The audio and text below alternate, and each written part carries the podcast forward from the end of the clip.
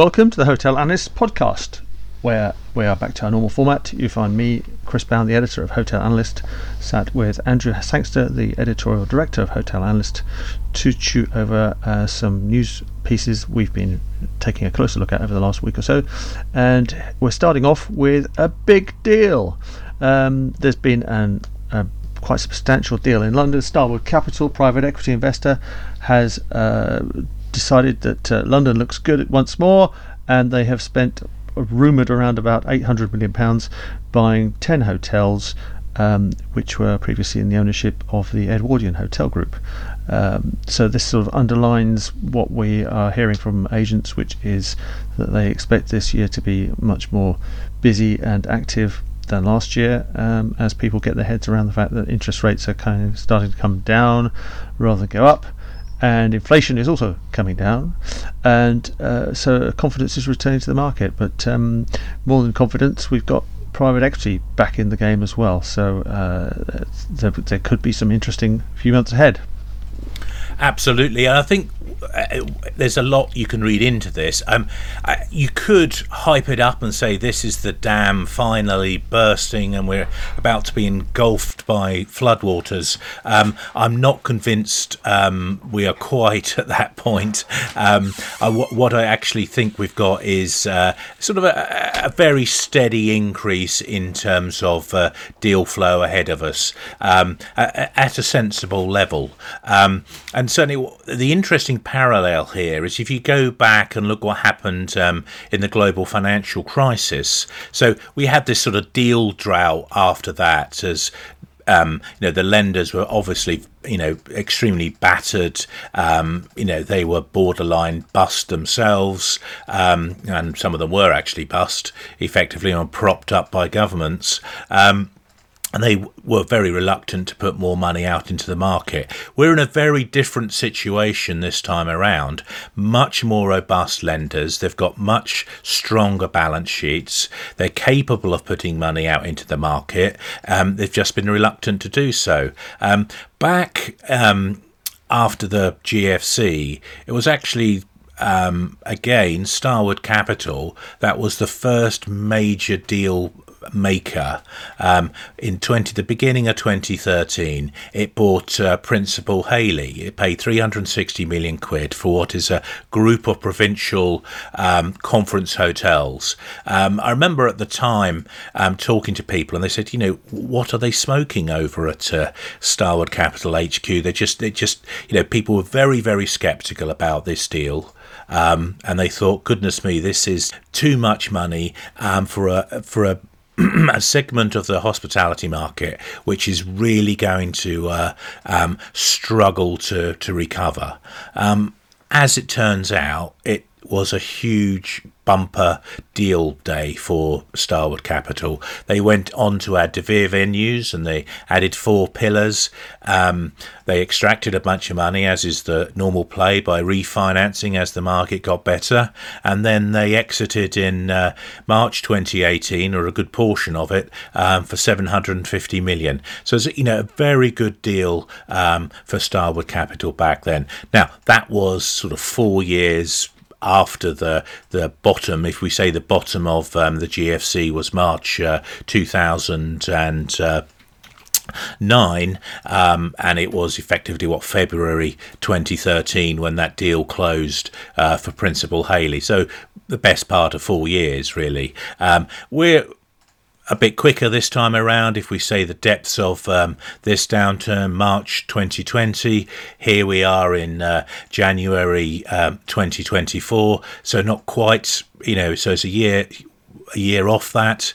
Um, so it, we've come back a lot quicker, but I think that reflects A, the strength of the recovery we've had, which has been super strong, um, and B, it reflects that we've got much more robust banks right now. Um, so, you know, maybe again it's uh, Starwood Capital first out of the gate setting the trend. And it seems to be, um, you know, a, a, deal that satisfied both sides. Edwardian are very happy with what's happened here. Um, they now have leverage in uh, the low teens. They're very keen on doing further deals. I mean, this is long term money. Um, you know, it's unusual for um, money like this to actually sell assets. Um, when they do, it's quite a, a, change in direction. This is a deal that's taken two years to, to get over the line. Um, and uh, it's going to be very interesting to see where they decide to deploy their cash. They're looking at a, a range of opportunities. Um, but I think what we have got is a different marketplace to say where we were back in uh, 1990 and we talked about a rush of deals then um, because we did have this distress. Um, and whilst we've certainly got quite a few capital structures which uh, um, have got problems um, distress is not likely to be a huge driver um, going forward. I think that certainly there's going to be a few things come to market because the banks are saying, look, you're either going to have to put some more money in, um, some more equity in to cure this capital structure, or you're going to have to trade. But it's not going to be a rushed um, sale. So um, things will be gently pushed into the market, which will increase deal flow, but not a sort of kind of flood and distress. And if we look back to the 1990s when Barry Sternlicht really made his cash, um, that was on the backs of lots and lots of cheap um, real estate being available at bargain prices. I don't think we're going to go for a period um, like this, but certainly it's looking uh, for a much better uh, deal environment as we go into 2024. now we're going to move on from uh, an 800 million pound deal to uh, one was a mere 210 million with the sale of 66 Travelodge hotels. Uh, they've been sold by the landlord uh, LXI REIT, but they've been sold to the the investors that already own the Travelodge operating business in the UK. Uh, an interesting deal because this one doesn't look it looks more opportunistic than strategic. Um, it wasn't very long ago that uh, LXI sat down with Travelodge and uh, negotiated to uh, extend the leases on the Travelodge hotels in return for putting some caps and collars on the uh, the uplift in in, in rents, um, and uh, that all looked like the, like the pair were set for a very long term relationship. But uh, this latest disposal by LXI looks more uh, about LXI's need for um, a lower loan to value ratio on its uh, portfolio, perhaps, than anything else. Um, but what's interesting is that uh, the GoldenTree, who uh, own the hotel operating business of Travelodge in the UK, are interested and were up for buying a portfolio of their own properties. What are they going to do with them next? Hey. Yeah, well, I, I think I mean, Travelodge had effectively has effectively been up for sale um, since the summer um, last summer. Um, GoldenTree, having bought out Goldman Sachs and Avenue Capital, were um, seeking to get about 1.2 billion pounds for the portfolio.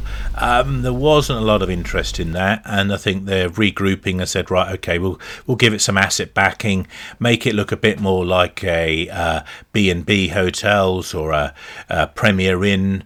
Um, so let, us scoop up a few of these um, properties. Um, they're the bottom end portfolio um, that that uh, LXI got when it merged with Secure Income, that REIT, um, and these were the hotels under that second uh, company voluntary arrangement. Um, were you know they didn't have their rents paid so from a long-term security point of view, which is very much how these REITs are positioning their sort of uh, long income. While the, the, the previous REIT, Secure Income, um, its name gives it away in a way, um, but it proved not to be that secure during COVID. That's the problem. So, um, LXI's um, Travelodges, on the other hand, um, they did have their rent paid. If people remember, they um, Travelodge divvied them into different groups, and the best ones they paid the rent, the middle ones they sort of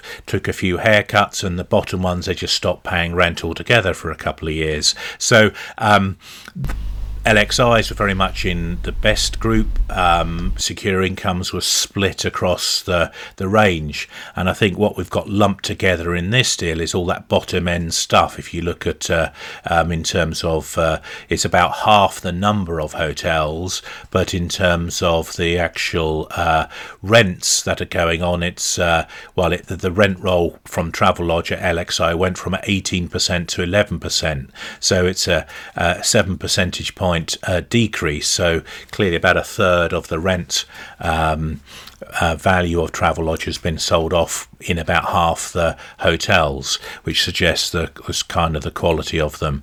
Um, so I, I, th- I, think it's also interesting. You've got LXI merging with LondonMetric um, in a, a, deal that's creating a um, what will be the UK's fourth biggest REIT, worth 4.1 billion pounds.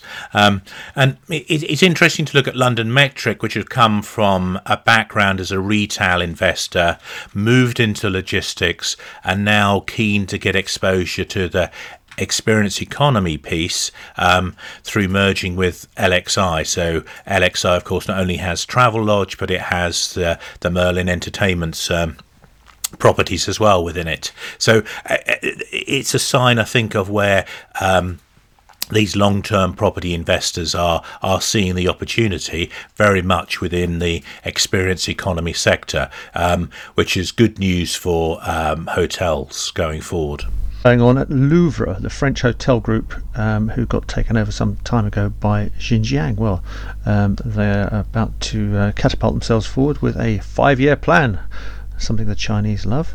Um, and uh, we've been picking over the details of that plan uh, as they announced it uh, in the last few weeks of the of 2023.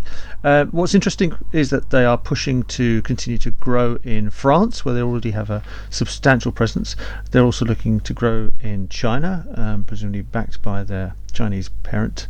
Uh, providing some support, and they're also looking to add in India. Um, there, there's a few other markets around their place they'll still continue to be looking to grow into. Um, they're planning to um, uh, refurbish 80% of their hotels within the next five years. I guess that's an acknowledgement that that's work that needs doing.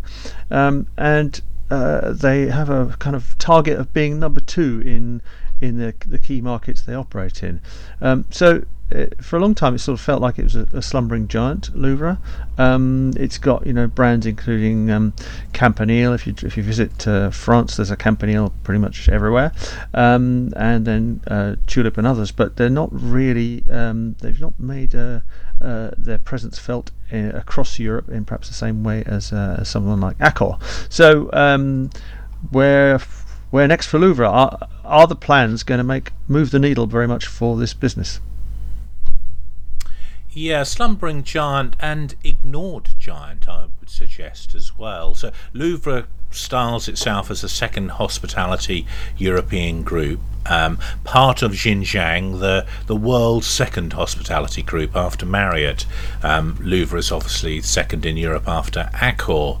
Um, I, I suspect that Jin Jiang wants to be more than you know runner up um, not, you know, not, not just in Europe but also globally. It's it wants to scale up. That tends to be the the motivation here. Um, it's got quite a way to go internationally if it wants to catch up with Marriott. However, Marriott's got uh, 587,000 international rooms, and when we say international, we we mean outside the US. Um, and Jin Jiang, um, it has again this will be outside China um, for its international bit, and it's got 147,000 rooms at uh, Louvre, but also, of course, Radisson. Um, it's got 215,000 there. Um, but we're still you know quite a bit behind Marriott even when you add them together. Um, it's that massive piece in China which is uh, uh, critical here to driving um, um, that world domination if if they're going to get there. Now it's interesting with Louvre. I think that the sea change that's happened is the arrival of Federico Gonzalez, uh, ex CEO of uh, uh, Radisson, now coming to Louvre, and um, he's he's the one with the um, who likes the five year plan actually as much as the Chinese Communist Party. I mean, he was very keen on five year plans at uh, Radisson as well. Um, and so he's he's brought that uh, approach to Louvre, um, and um, really it, it's sort of as you say, Chris. We've not really you know heard from them since uh, Starwood Capital um, sold it to uh, Jin Jiang back in 2015 for 1.3 billion euros. Um, it, it's just been very quiet indeed, and you know you ask on you know what's going on in the market, and nobody really has much of an idea. But that seems to be changing now. Um, it's tricky um, Jin Jiang are a little bit enigmatic. Um, they're a Chinese state-owned enterprise. Um, they're not they don't um, release figures in the same way as uh, uh, Western hotel groups do. So it's a bit bit tricky to get a real handle on exactly what's uh, going on there. But uh, it certainly seems to be the case that they are that they have an appetite for growth now. Um, and the one thing that you know, if we look at what has enabled the US brands to succeed, one of the things is that they've got this this wonderful sort of engine, um, the delivery of uh, um, guests, um, those outbound US guests. Um, you put up a Marriott or a Hilton um, and you know you're going to get a, a, good portion of those guests coming there. Um, and of course, the Chinese can do that as well. Um, you know, in actual fact, the Chinese outbound market is double the size, or it used to be uh, double the size of the the US market. This was obviously pre-COVID. Now it's already back to being as big as the US market. Um, probably most people think it's going to take a while before it gets fully back to, to where it was in 2019, but it's certainly uh, on the way. So, um, and a good way of looking at this is you know what's happening in terms of airlift and uh, China's Civil Aviation Authority, the CAAC, um, said this month that uh, international flights would be back to 80% of their 2019 level um, this year. Um, in 23 um, flights between Europe and China reached 60% of where they were. Um, perhaps a, a, sign of where we are geopolitically. Um, flights between the US and China were barely um, 10% of where they were in 2019. I suspect that'll take a, a really long time to recover there. So the ambition, I think, is uh, it'll be its uh, what the Americans used to describe as their near abroad, which is the the sort of Latin American piece. But in China's case, it's uh, Asia is their near abroad, and uh, most of the focus is going to be there. So great news for um, the Thai, um, Vietnamese, um, Philippine, um, and perhaps even Australian uh, tourism markets as well as the Chinese get back travelling. Um, uh, good news as well, ultimately for for Europe, um, but probably not so great for the for, for the US market. Now it's time for our five star and no star awards, and for five stars, I think you're returning to the subject of flights once more, Andrew. Yeah, well, it's just astonishing. One of the things that, that that's really struck me, um, and I don't want to steal the thunder because I think this is something we'll be looking at in a week mm-hmm. or two, Chris. Um, in terms of uh, you know uh, how resilient our, uh, the demand has been for um, um, hotels um, in the face of uh, very challenging geopolitical situation. So we've had obviously this this horrific uh, war that's going on in Gaza right now, um, you know, if you look back to the first Gulf War, uh, we had a situation where the Americans just stopped flying and they wouldn't get on a plane, and there was this quite significant slump in international tourism during that fir- first Gulf War. But quite extraordinarily, now we we expected um, here at Hotel Analyst that Egypt would get would be hit in terms of the lower numbers of tourists. We expected Jordan would be um, suffering for a lower number of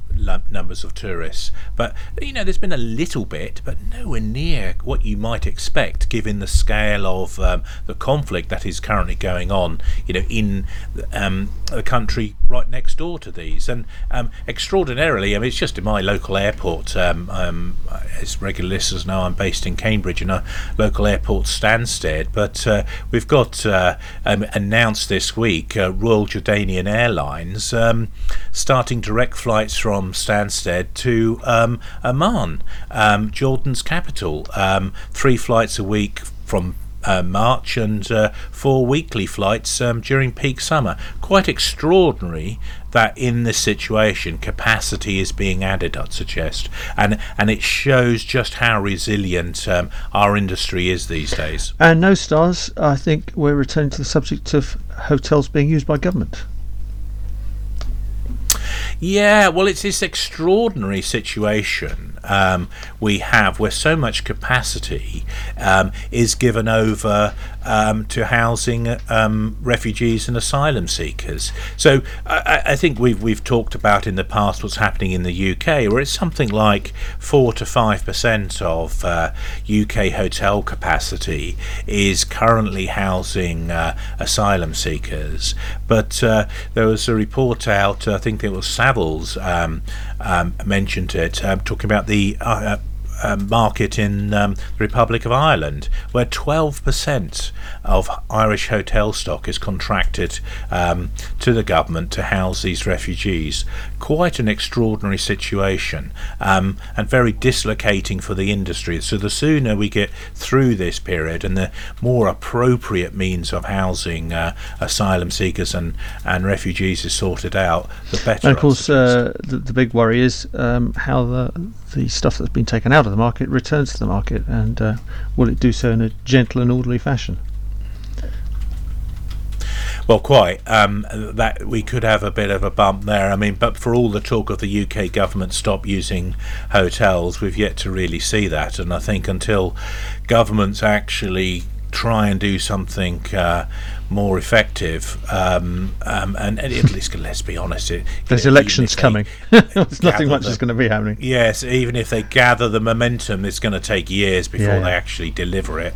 As we unfortunately. And on that salutary note, we'll say goodbye for now.